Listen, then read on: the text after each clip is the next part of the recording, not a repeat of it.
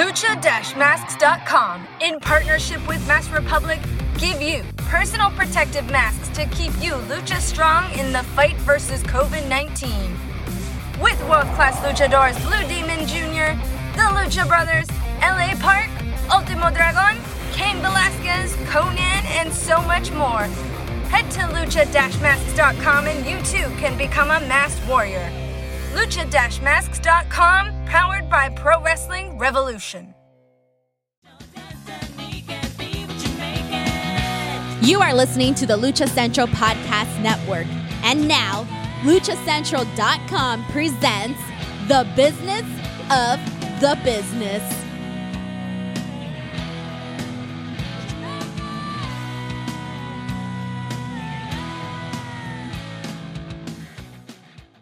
Hey everyone, and welcome to another edition of the Business of the Business podcast.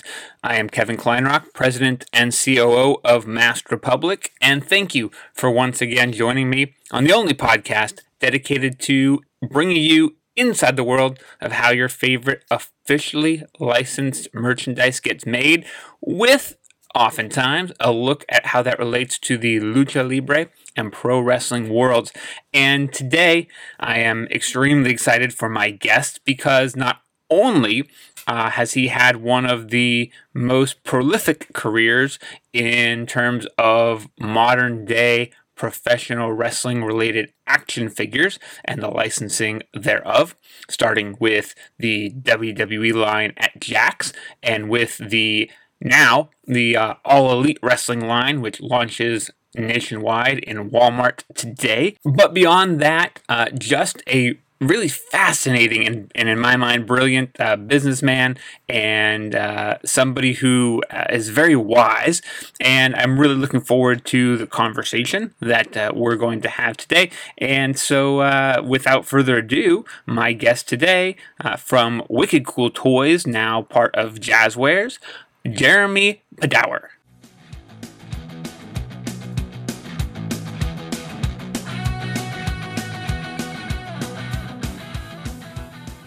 with me right now, I am very, very excited to have Jeremy Padawer as my guest today. Um, for those of you familiar with this podcast because of the wrestling industry, uh, even if you don't know Jeremy by name, which many of you do probably, uh, you know his work. You know his legendary Jakks uh, WWE figures line. You know of his current uh, AEW figures line, and we will get into all of that definitely uh, on the show today. But first, just thank you, Jeremy, for uh, for being here and uh, taking time out of your busy schedule to chat with us today on uh, Business of the Business.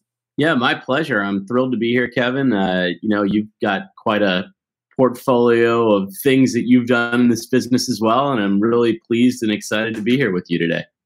Thank you. Uh, so, so I want to I want to start way, way beyond you ever when you ever first step foot in the toy business because uh, I don't know how many people listening are on LinkedIn, uh, and I know that I think you have maxed out of potential LinkedIn linked people uh, at yeah. thirty thousand or whatever whatever their cap is. Um, but I am consistently fascinated by uh, the stories that you tell on LinkedIn, the um, you know not just your approach to current day business and collectibles which we'll certainly get into but you have an extremely fascinating story of letters that you wrote as a yeah. child to oh, yeah. famous folk um, and i wanted to know i think seeing all that you've done in your career and seeing just um, to me what a brilliant businessman you are uh, i think the motivation to get there has to start young in people. And so I wondered if you could indulge us for a few moments, um, telling a little bit of that story of the letters that you wrote as a child. Absolutely. Well, thank you for all of that. You know, when I was a, a little kid, uh, I lived uh, in Tennessee and Mississippi, and I felt a little disconnected from the things that I liked, from the brands that I liked. I didn't have professional sports. You know, we we did have professional wrestling, which was super fun um, for me. And so through all of that, um, I will say that I had the opportunity to to have a lot of time to think about who I wanted to be and why. and uh, and so I thought, man, who could I ask? Who could I ask what this world is all about? Who could I ask?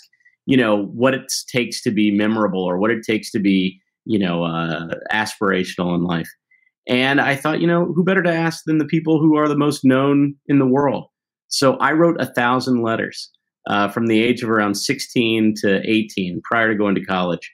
And I wrote people like Mother Teresa and Jimmy Stewart and, you know, Colin Powell and all of these political or religious or inspirational figures. And some not so inspirational, some who just did, who are known for the worst things.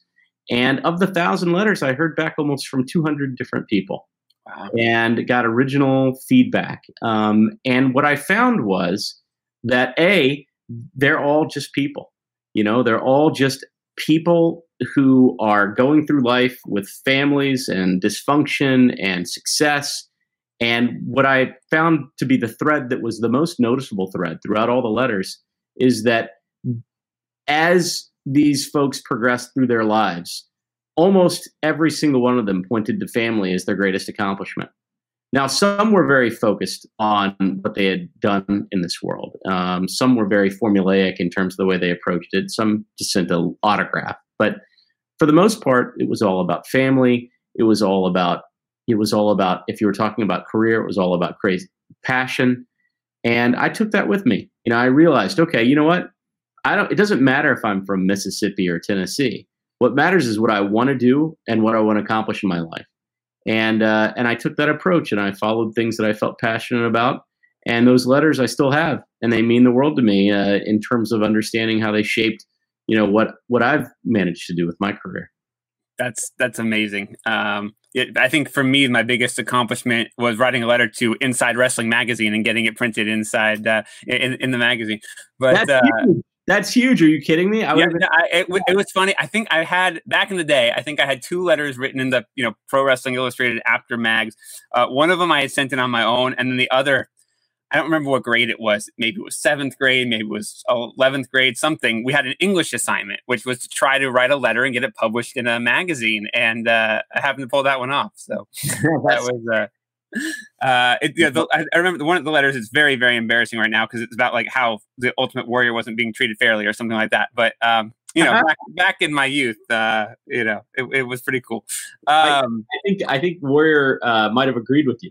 Yeah, uh, back I don't I don't remember, but um, so uh, so what when when you were growing up, you're you know you're you become inspired you know you're gonna you know take these lessons with you. But before you got into the toy industry was was that something that you had wanted to do from a young age or how did that passion develop? You know i didn't know. I mean i i, I loved i loved collectibles. You know so, so many of us feel a connection to collectibles and and really have that philosophy. We're very transactional in nature and we love the brands we love and we want to be inspired by them and see them and have a piece of them every day um, and that's a great outlet for so many of us, including me.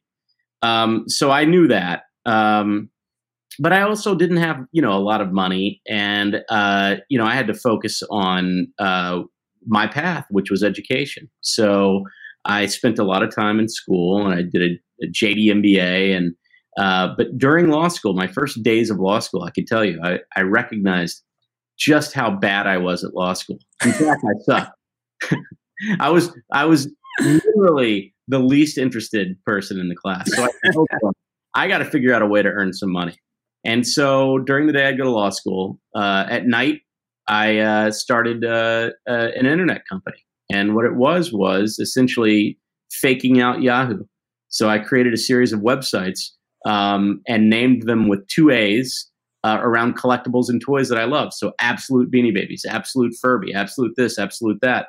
This was like 1996, 1997. It's the old phone book trick, right? Phone book trick. Yep. Because Yahoo was nothing more than a phone book. It was like an A to Z. There was no algorithm. It was literally a disaster.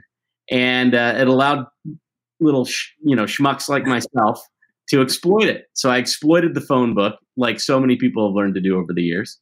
And after six months, I had like 15, 20,000 people a day coming through this network. Wow. Um, and I had some great coverage from Newsweek and some other sources.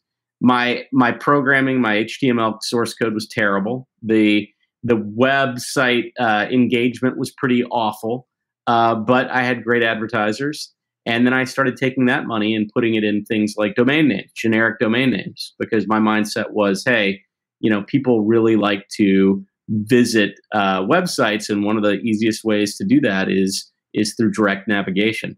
And so, anyways, not to put everyone to sleep, but I uh, I made some serious cash with domain names and generic names. I mean, act.com, I paid thousand dollars for it in 1990, whatever, seven or eight, and I sold it the next year for 500 times return. Wow. And keep in mind, I'm 23 years old at the time. I, I wasn't broke anymore. school. And then at a law school, I realized, you know what? I suck at being a lawyer. Uh, I'll always have this knowledge. So I got recruited to Vanderbilt to go to business school, and they they gave me a scholarship. They're like, you know what? What you're doing is fascinating. So again, followed my passions, a little bit desperation, I'll admit, but also passions paid off. Uh, and then having that background in online toy oriented stuff was a pretty interesting path to Mattel for me. And so that kind of uh, paved the way, and it, it went from there the the law school thing's fascinating for me because that was my path as well. Um, so I I diverged eh, when I got those law school acceptance letters. I diverged straight to pro wrestling and didn't go the law school route. Um, but uh, nah, most, most days I think so. Some days I wonder. And now I've I've I've picked up enough knowledge to uh, not be a, an, an, attorney or a lawyer, but do uh, do enough of my own uh, legal work or you know that for others. So, um, but that, that that's absolutely fascinating. And then parlaying that into into business school, and then like you said, to Mattel. So you got to Mattel, um, and what were some of the lines that you were working on first at Mattel? I think Hot Wheels was that one of yeah. your. So I started at Mattel and Hot Wheels and uh, progressed from there over to entertainment brands. But interestingly enough, so I'm on Hot Wheels, and I had never presented.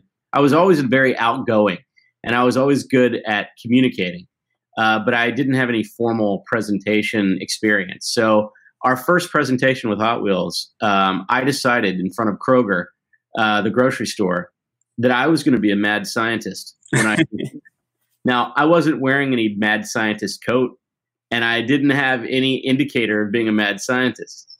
And so uh, I believe my buddy Michael Bernstein was was uh, was doing this with me, and and Michael was like, we were talking about something called kit racing, which were these vehicles that you could um, basically customize for some sort of performance variable out of Japan. They were cool.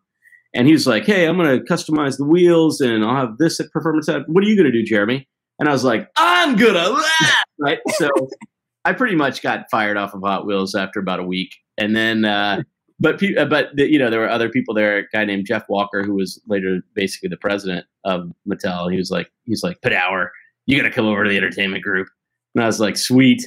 So that really opened it up. So I went from Hot Wheels to uh, He Man and the Masters of the Universe, and I because I had that internet background, I knew to dive directly in with that crowd. And uh, so I went to He-Man.org identify that they were like the number one, you know, Masters Universe website. So we we we also launched some of the first ever exclusives at Comic Con, and I think it was 2000, whatever it was, 2001. Um, and then picked up some Nickelodeon brands and just had a very interesting experience at Mattel. But then, you know, this upstart toy company, Jakks, um, was you know in an interesting position.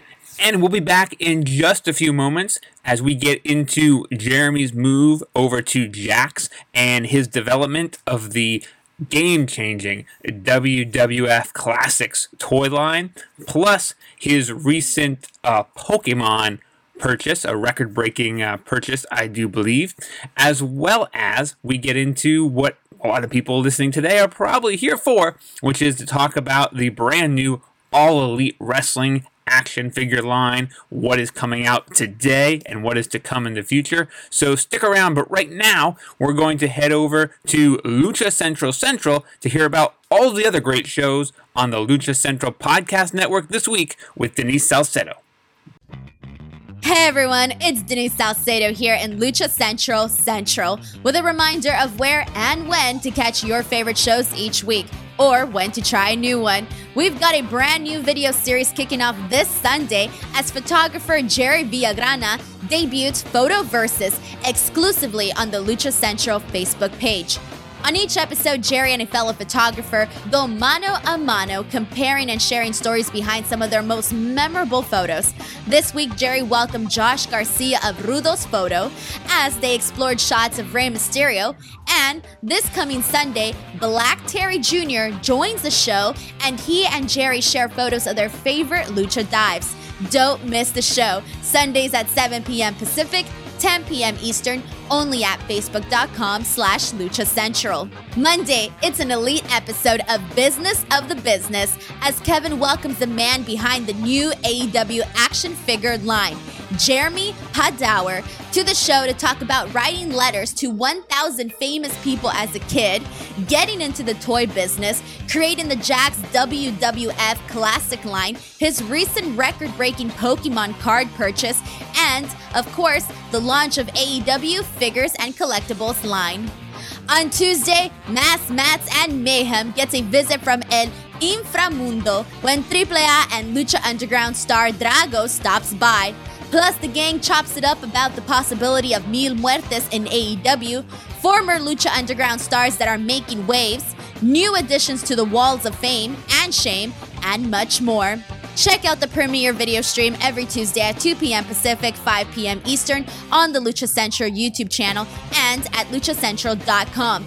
Then listen to it on your favorite podcast platform every Wednesday. This Tuesday night, live on WrestleBossLive.com, Fabi Chulo is back with Lucha Underground and Lucha Vavoom's Mariachi Loco and the Crash Lucha Libres Mecha Wolf. Call in live to ask questions Tuesday nights at 7 p.m. Pacific or download the show on podcast platforms on Wednesdays. Wednesday nights live on Facebook, it's Spanish show La Mesa de los Margaros, giving you both the news and the chisme from around the lucha world. Special guests and a whole lot of fun make it one of the most talked about shows in Mexico. Find the video version on Facebook Wednesday through Friday, and then Saturdays download the audio version in podcast form.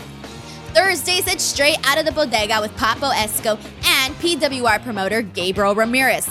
This week, Los Angeles Misterioso pulls up to talk shop about his start in Lucha Libre, controversy surrounding the Misterioso name, and his rise to the independent scene, including international trips to Mexico, China, and Japan for Dragon Gate, plus working for New Japan here in the US.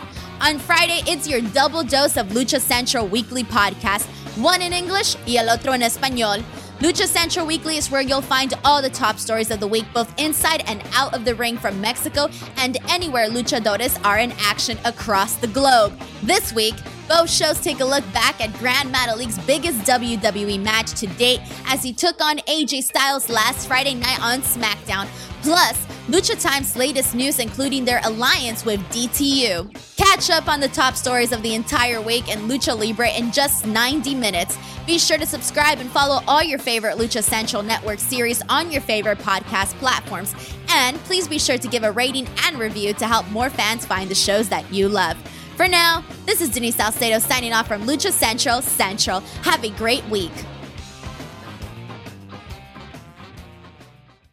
You know this upstart toy company Jakks, um, was you know in an interesting position. It was after the attitude era in wwe and they basically needed to take a different approach with some of the boys properties they had one of them being wwe and um, wwe was struggling because the attitude era was a very uh, amazing era but you could pretty much sell anything with the wwe logo.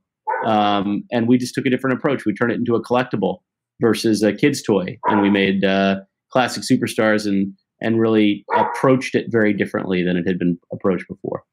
So, uh, taking a step back to uh, Mattel real quick, and kind yeah. of you know, on this show, we like to talk a little bit about the actual uh, kind of process of creating these uh, officially licensed, um, yeah.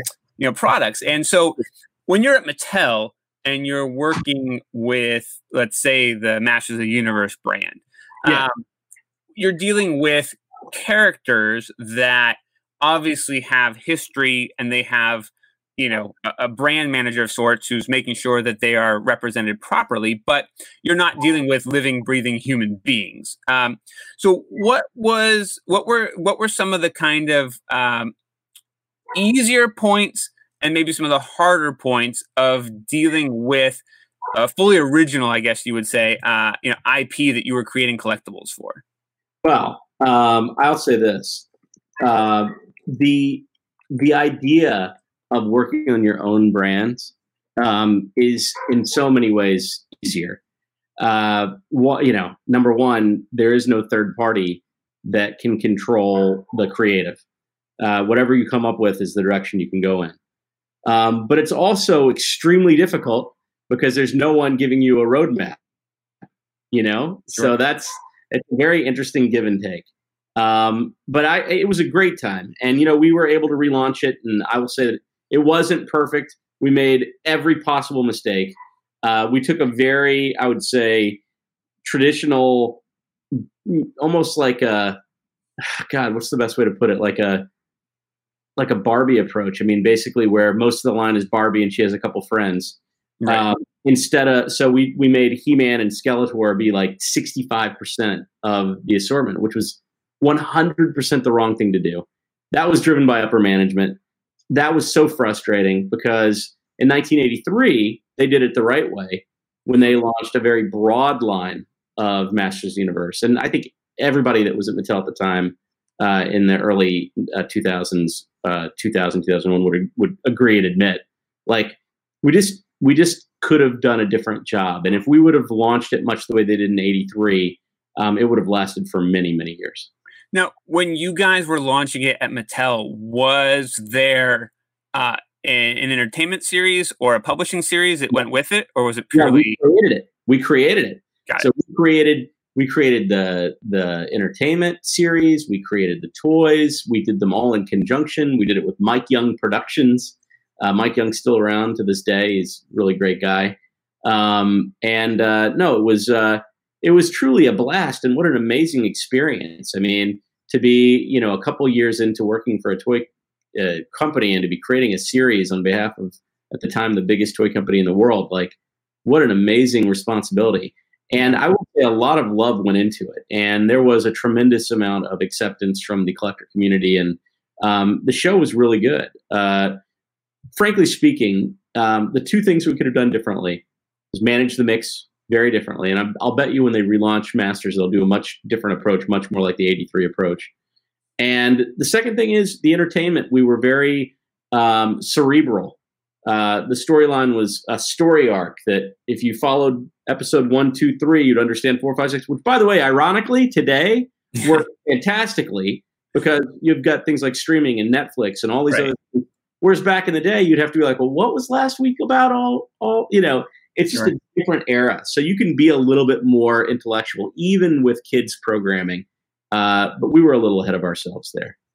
Uh, you know, one thing that I noticed with the toy and collector community, and you know, I don't know what it's like behind the scenes, but at least in front of the cameras, it seems like there's a really strong camaraderie. Uh, you know, whether it's from Comic Con panels, uh, like I, I, saw you on last year, or um, just the the business in general. And maybe it's because it's so many passionate people about the same things. But you know, when you see a company like Super7, who then did the mo- most modern until now, you know, going back to Mattel. Um, version of a Master of the Universe and and and He Man, uh, you know, do you look back um, and go, man, I wish that could have been what we did? Is it more like, yes, thankfully somebody picked up the the brand and they're doing it, you know, right now? Kind of what's that? you know give and take i guess uh, of the way that these some of these ips you know switch from from ownership and, and management um you know, I, I I will say that I you know from from my perspective, I I just look at these. I look at the brands, and I, will just say that there's no there's no one perfect way to do things. Uh, I I don't know if this answers your question directly, but I'll give you an analogy. Okay, so you've got you've got uh, oh gosh, what's his name? The guy that used to be in the Daily Show. What was the guy's name? Jon Stewart. You got Jon Stewart. Jon Stewart's a comedian Jon Stewart's out there doing a set. He works so hard. He put he he spends so much time putting these sets together. Um, and then you have guys out there who are off the cuff. They literally do comedy in the moment. Uh, and who's better or who's Who does a better job? Neither. It's just their style. You know what I mean? So you yeah. got so you've got one comedian running after another. Neither of them have the exact same style. Neither of them have the same process, but the outcome is equally delightful. And I think I see the same thing in toys. Like there's not one perfect way to do it. One company's maybe one company's culture may be to really be the most prepared culture in the world. Well, if you're the most prepared culture in the world, maybe you're missing things like trends. Sure. Maybe you're missing things like keeping your eyes open and taking a deep breath and and and what does it mean if you're open to the fact that the flowers are are bright does that open your creative juices a little bit more than knowing absolutely everything about the thing maybe all i'm saying is there's just no perfect way there's no one way um, and there's only the way that suits your particular uh, organization and culture that seems to be a, a good analogy um, so you move over to Jakks. yeah. and so is is the WWE line the first uh, real line that you dealt with at Jakks? Oh, sorry, Kevin, you blipped oh. out there. Um, the uh, you moved over to Jakks, and was the WWE line the first line that you dealt with at Jakks? So no, I I moved to Jakks because they gave me the opportunity to head up the entire division. So I had um, WWE, Dragon Ball Z, uh, I had a whole bunch of brands: Van Helsing, Classic Monsters from Universal, Yu Yu Hakusho, uh, so on and so forth. Uh, but only a few of them really stuck, like Dragon Ball and and uh, WWE stuck, and then we brought Pokemon on after a few years. Um, but WWE was my was my heart and soul, and growing that business from 18 million, um, and you know to to 100 plus million Wow. Uh, that was that was a big deal. I mean, these were these are the numbers that are that are in NPD, and so you can go and publicly see them. But no, it was a big deal. It took it took seven years to grow that business, and we did it piece by piece by basically recognizing that there needed to be a channel strategy, um, grocery and drug, dollar store, mass market, big box, and that everybody really needed to have something of meaning. And we were able to continue to do that. You know, there's a guy named Peter, Peter Skordas that headed up our design, and he was super duper passionate. Um, but then the second thing is we we needed the right, uh, not just distribution strategy, but we need the right strategy in terms of who the consumer was, because the consumer wasn't necessarily a little kid who just happened to like The Rock or Steve Austin. The consumer was now a more mature uh, collector and so the classic Superstar series was born, and uh, that was one of the coolest runs of all time. So now you're going from dealing with, uh, you know, a, a, brand that you have complete control over or a lot of creative say in to not only a brand that is a straight licensing deal, but there is a real life breathing human being uh, on the end of that as well. And so you have to please not only WWE itself, but the performer as well, probably on some level. Um, so, what was that transition kind of like for you in terms of now having to deal with these actual uh, humans that you are licensing? Well, I liked them. I liked all the humans. I mean, here's the thing it's one thing if you're dealing with a bunch of people that you don't understand or that you can't relate to it makes it so easy when you're dealing with something that you can immediately relate to. And so the conversations that we were having, there wasn't like much of a feeling out phase. You know, in the first conversation, if I'm telling you that when I was 10 years old, uh, I went to the Coliseum in Mississippi, Columbus, Mississippi, and I waited with my Polaroid camera as Ric Flair opened up the curtains. And the moment Ric Flair opened up the curtains, I shot the picture, blinded Ric Flair, and he moved his hands, thrust his hands forward, and he hit me on accident because I'm a kid, and I fell backwards and, sh- and, snapped a second shot where you could literally see his hand in the camera, and that was Fantastic. one of the greatest moments of my life. I mean, so like you know, when you communicate these stories and you communicate that, listen, uh, you know, my philosophy coming in was that we wanted to take a lot of care to make the best figures of all time, and you know, specifically, we wanted to celebrate their uh, catalog of characters.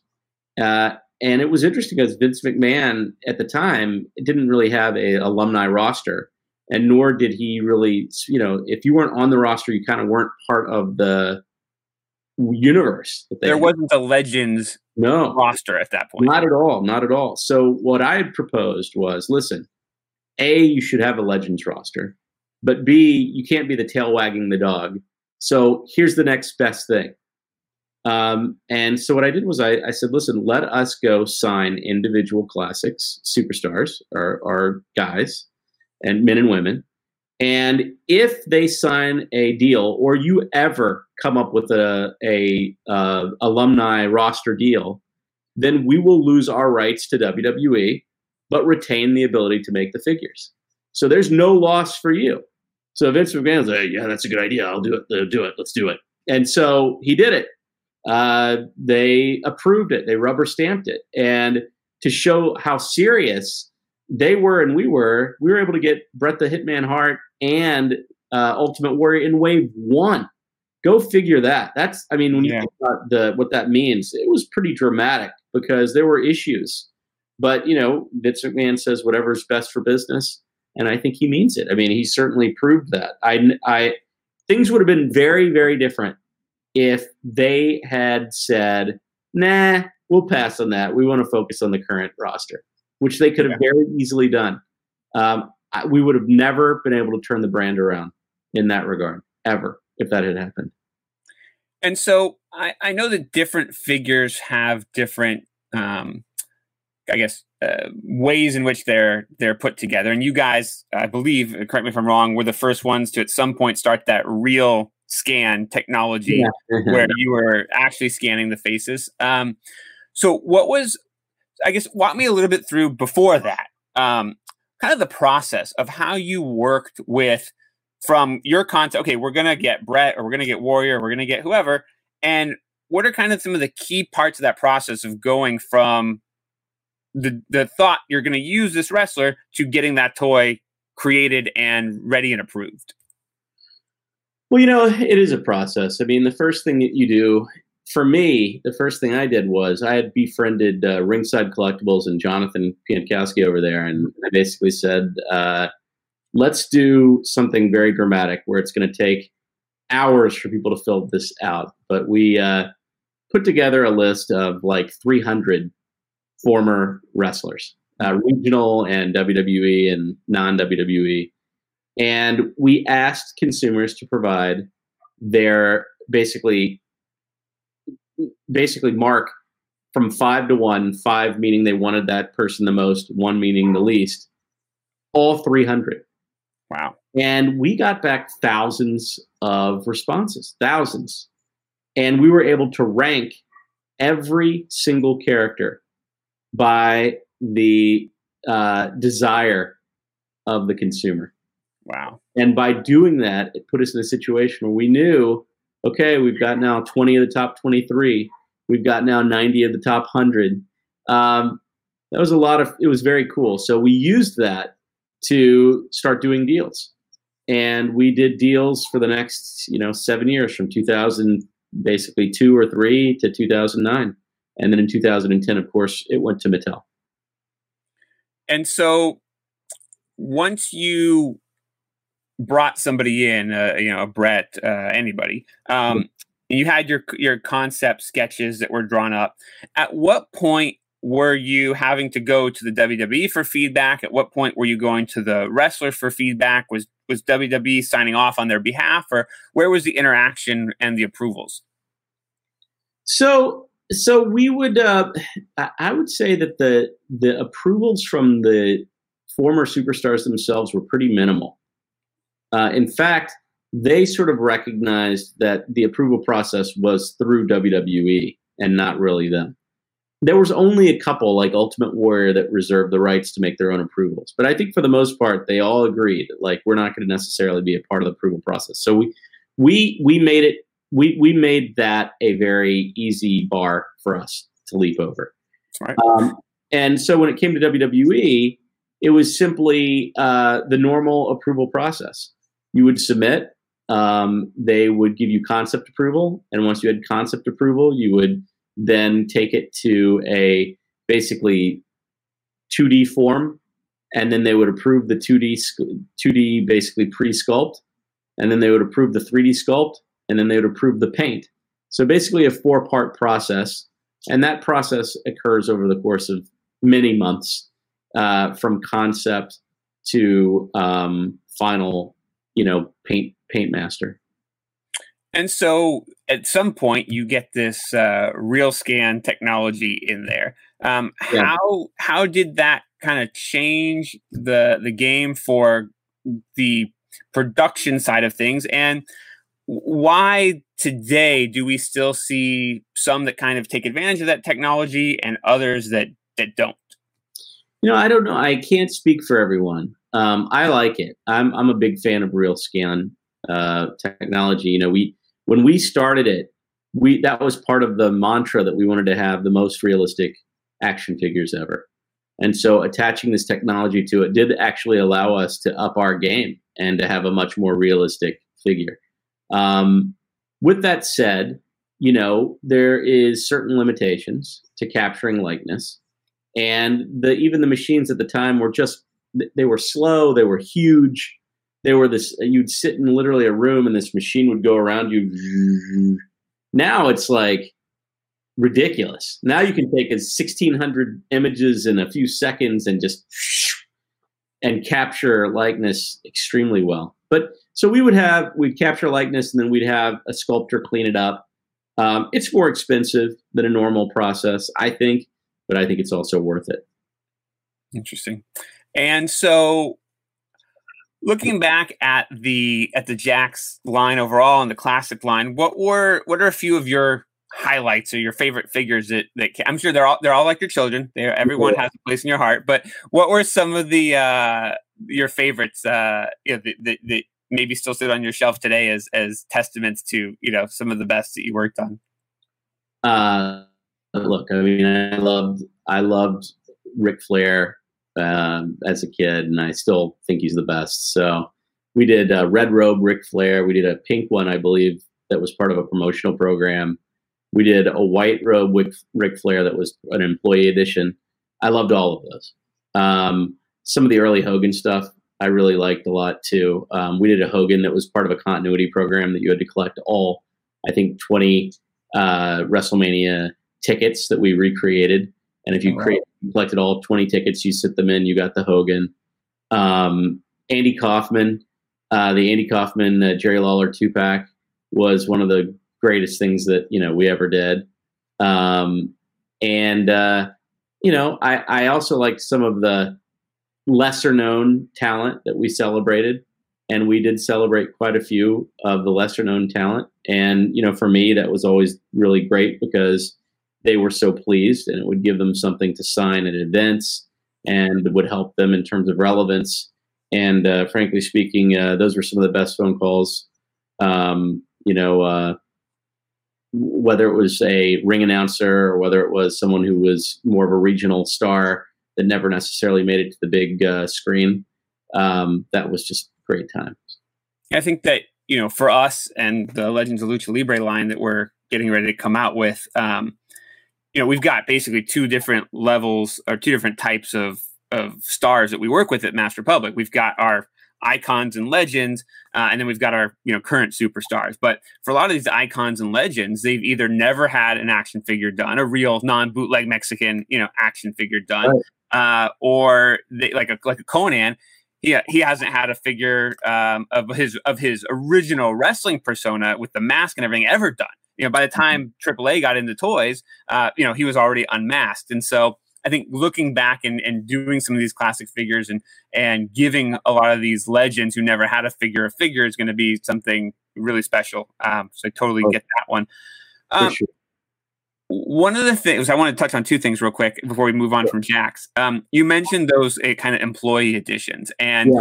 you know while I collected as a kid, and then I kind of fell out of the wrestling collecting for for quite some time. I mean, I'll pick up, uh, you know, if the, if a wrestler's been on one of my productions or something like the wrestlers. If, if you were in WSX and then you went on to WWE or elsewhere and there's a toy of you, I'm gonna I'm gonna pick up that figure. Um, I collect Rey Mysterio figures just because one, I've always been a big fan of Rey, uh, and two, he's got so many amazing figures uh, and and looks. Um, but now over the last kind of year or so as we've Masked Republic gotten into the toys and collectibles business i'm really paying attention to more things you know listening to podcasts like the you know major major figure uh, wrestling podcast and and fully posable and there seems to be quite a demand now for collecting these uh, these employee exclusives and these one of you know one of fives, one of twenty five, one of five hundred. Sure. Um, I mean, back when you were creating these, obviously your brain has always been hardwired for collectibles yeah. and collectability. But um, did you at that moment think that they were going to become this this valuable and, and chased, you know, 15 years later, or was it really just a thought of these are these are for our our employees and these are no, for you know special folk? No, I knew right away. No, I mean, look, I I like driving people nuts. Oh, I always have. I, I feel like an engaged collector, even an enraged collector, is better than one that's asleep. So um, I, I, I never was too worried that it would frustrate people. I I always recognized that in the long run, it would make every other figure in the assortment more valuable. So here we are, you know, 15 years later, 20 years later, and almost any one of those mint on card classic superstars is valuable or has some value. Guess what? If we hadn't done the super limited edition, where it was engaging people in the thousands and thousands of dollars, even though it was a little small piece of plastic, I don't necessarily think there would be that much as much value placed on the lower edition product. So I I re- I am a big fan of macroeconomics, and a lot of the decisions that I make are based on macroeconomic principles. So no, I think it was a favor to do those super limited edition items. And when you do that and you appeal to very serious collectors, it it raises the bar for the entire collection. And so no, I I had a really good sense of that um, when when we were doing it. Great. So one other topic related to Jakks. Um, you know, there. I think again, I think probably in part because of uh, the major figures uh, guys, but there has been this revived love for the stomp line. and I, I personally, I, I, went to my shed. My wife made me get a shed for all my wrestling magazines, uh, t-shirts, and, and, figures and stuff. So I went to the shed the other day, uh, looking for something else, uh, and found my box of of Jakks classics, and found my Brian Pillman stomp uh, figure yeah. that I bought back in the day.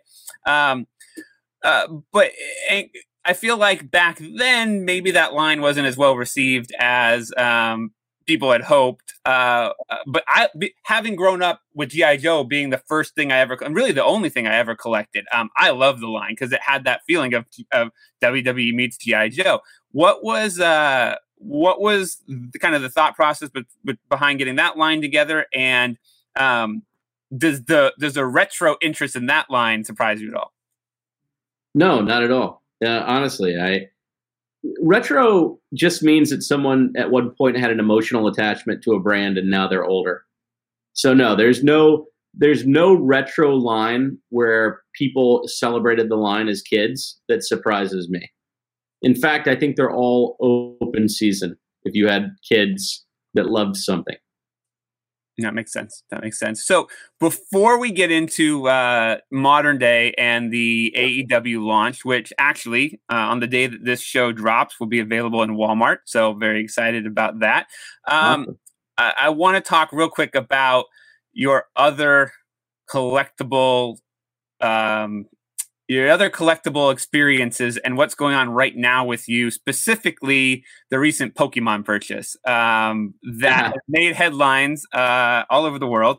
Um, you you are you became very passionate about Pokemon. Uh, obviously, I mean, long ago because you've you've been part of the actual Pokemon uh, licensed products for for many years. But um, at what point did it dawn on you that the Pokemon cards themselves were something to watch, keep, hold on to, and invest in? So it dawned on me a long time ago, uh, but I didn't start participating until relatively recently, which my timing was still good because things have blown up in the last you know six months. Um, essentially, here's my mentality. Um, Pokemon was launched in the United States in the late 90s, uh, which is a little over 20 years ago, 21 years ago, which kids at the time were six to 10 years old. Now they're 27 to 31, 32 years old. Their proximity to capital is increasing by the day. Their careers are taking off. Some of them have had tremendous careers. Some of them have inherited money. Some of them have done various other things to have more proximity to capital. Uh, some of them just influence people that have proximity to capital. I mean, again, more macroeconomic principles. But what happens is, again, that lifelong love for something that doesn't go away that they grow with, much like wrestling fans, um, is associated with this brand uh, that are about Pokemon, uh, essentially little monsters that are your that that you can control and you can battle. Um, it just so happens to be that Pokemon is the number one entertainment property of all time. Uh, the number two is Star Wars. Star Wars has done about fifty billion dollars in forty years. Pokemon's done ninety billion in around twenty something years. Shocking, right? So um, I first got involved with Pokemon in 2006.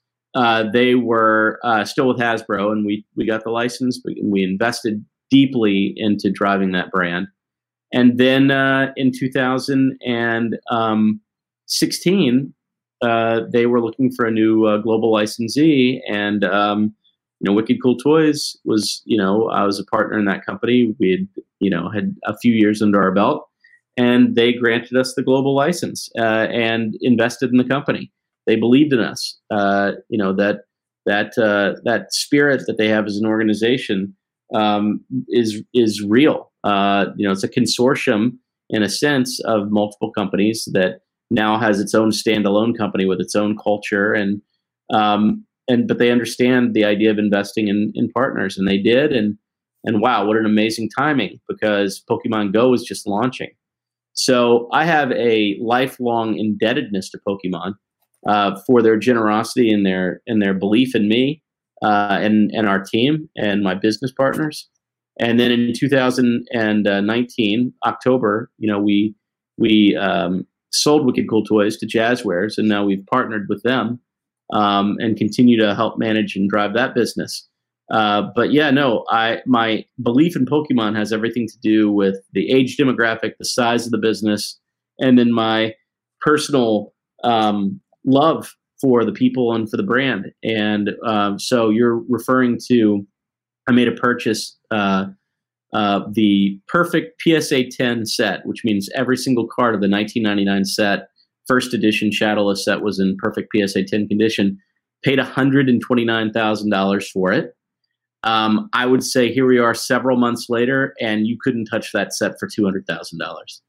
There's there's only uh, eleven of them that are registered, and uh, if I can ever get back to my uh, safety deposit box, maybe I'll see it again.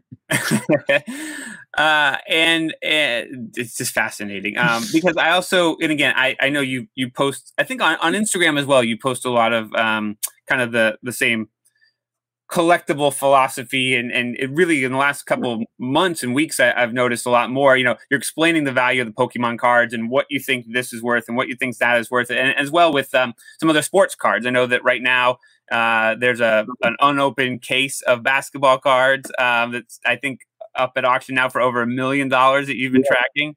Yes there's a 1986 fleer case which means there's 12 boxes.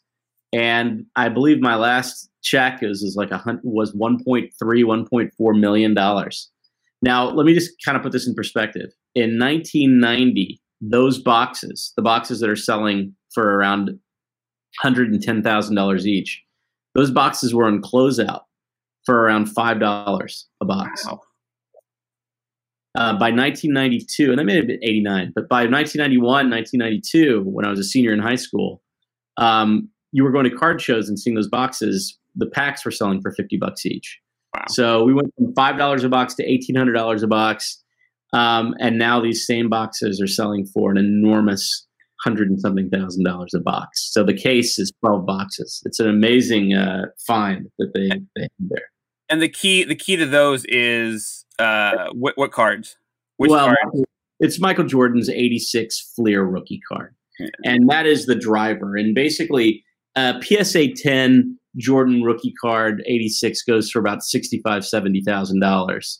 Wow. And in this case, you're probably going to pull like 40 of them. Wow. So, and that that goes without saying. There's also a Jordan stickers, and there's also all the other major uh, NBA athletes in that set. So you take it all together, and um, if every single card graded at a PSA 10, uh, you have an enormous value. But the truth is, most cards don't. So it, the Jordans, let's just say that 10%, 20% of them grade as a PSA 10. That would be eight. Eight times, call it $70,000. There's $600,000 basically in eight cards. The question is, is everything else worth $900,000?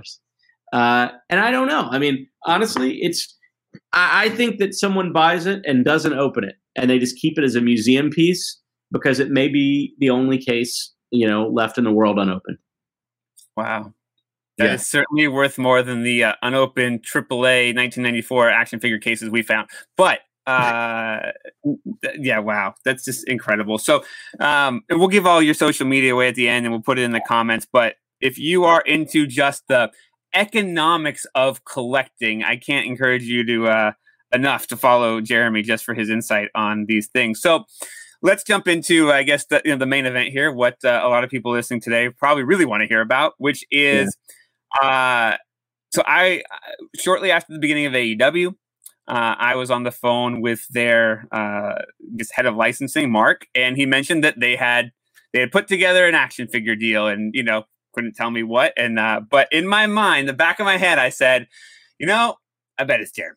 Uh, he's super passionate about wrestling. He doesn't have a toy line now, and you know it would be in really good hands with him. So uh, now that it's all public and it's it's in stores uh, today, how did that all get put together? And uh, yeah, I guess for first, let's let's start there. How did you become the official toy licensor of the hot new All Elite Wrestling?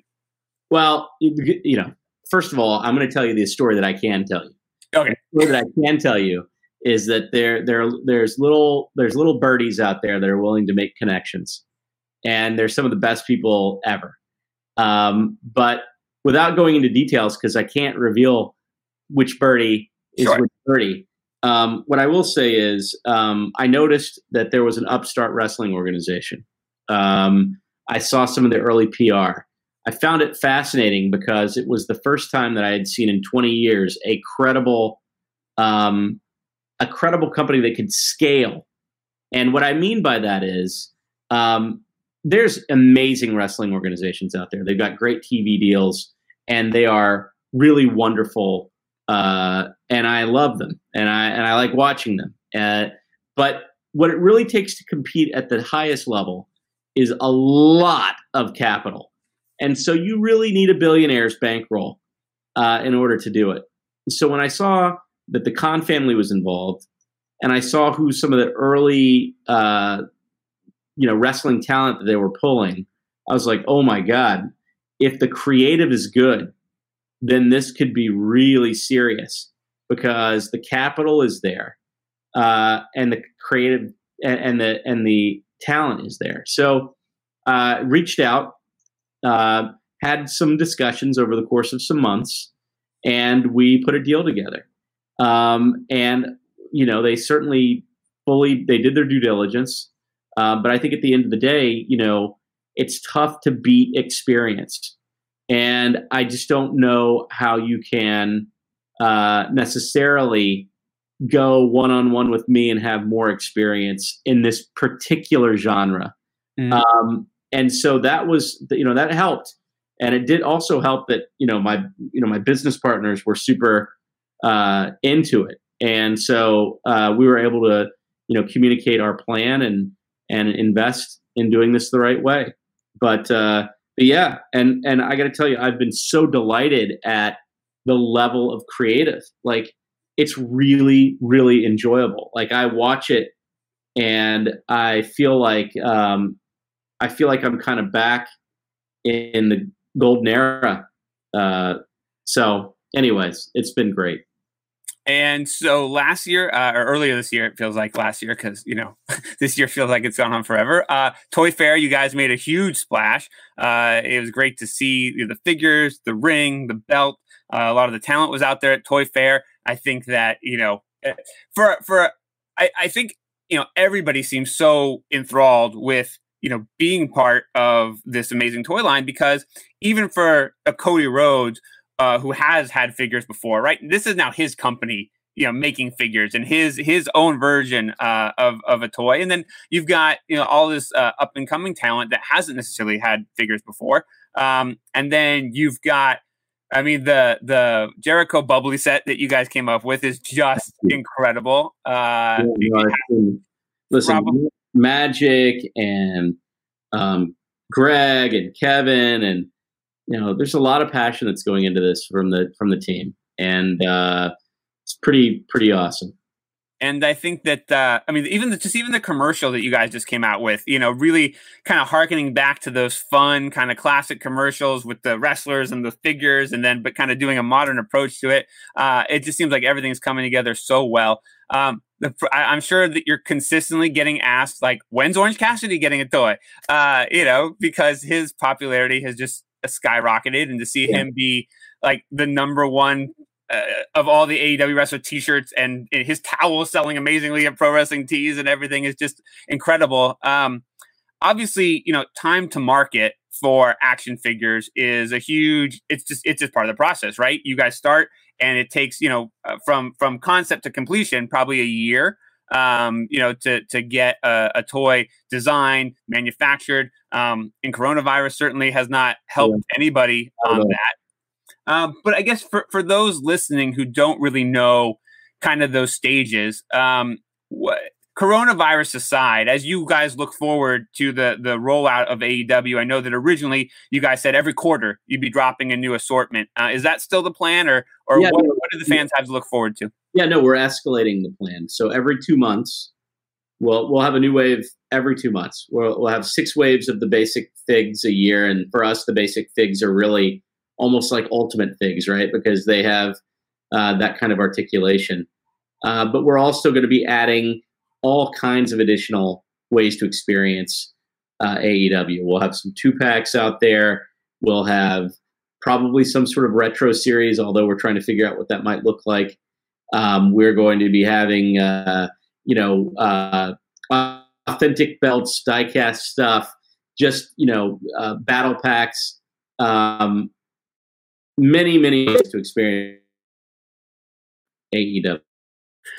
Well, thank you, Jeremy, so much for taking the time to speak with us today uh, about the past, uh, about collectibles, and about the uh, the future AEW line. Um, for those listening who want to know more about both uh, you and your passions and collections, and also uh, staying up on the latest AEW releases, what is the best way to go about doing that? So, uh, three ways. So, first of all, on a if you're looking to follow me personally, it's at Jeremy Padawer P A D A W E R, on Instagram or on Twitter. Twitter uh, at Jeremy Com, C O M. Um, but also, you should follow Jazwares. So at Jazwares, the organization, J A Z W A R E S. And that's how to follow me or our company. And we will put all these links uh, in the uh, notes section for the podcast so everyone can find them easily. Awesome. And uh, like I said, today out in Walmart, uh, if you can find it, or on walmart.com, you've got the first AEW action figures. So very awesome. excited to see how that uh, how that does. Um, I know that we uh, with uh, SDCC being this week, we're seeing you know crazy collectibles uh, coming in and selling out super fast, and uh, with all these different uh, kind of variations on a theme with uh, the AEW figures, I'm sure that some of these are going to go very fast and become collector's items quite quickly. So check those out. Um, and again, Jeremy, just want to thank you for joining me today on Business of the Business. Thank you so much, man. Great job, Kevin. Good luck with all of your with all of your uh, business pursuits and and here's to following your passions. Everyone, do it as much as you can.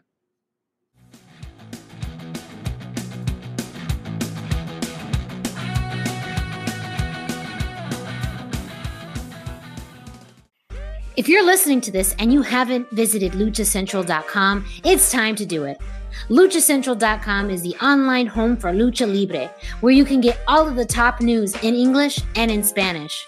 Find the best curated video content and original content not seen anywhere else. Find when Lucha Libre events would be happening in your area. Find photo galleries from top photographers covering Lucha Libre around the world. From weekly polls to annual awards. Seen and read by top executives in all of the major Lucha Libre promotions across the globe. And on top of that, it's free. LuchaCentral.com, your centralized place for all things Lucha Libre.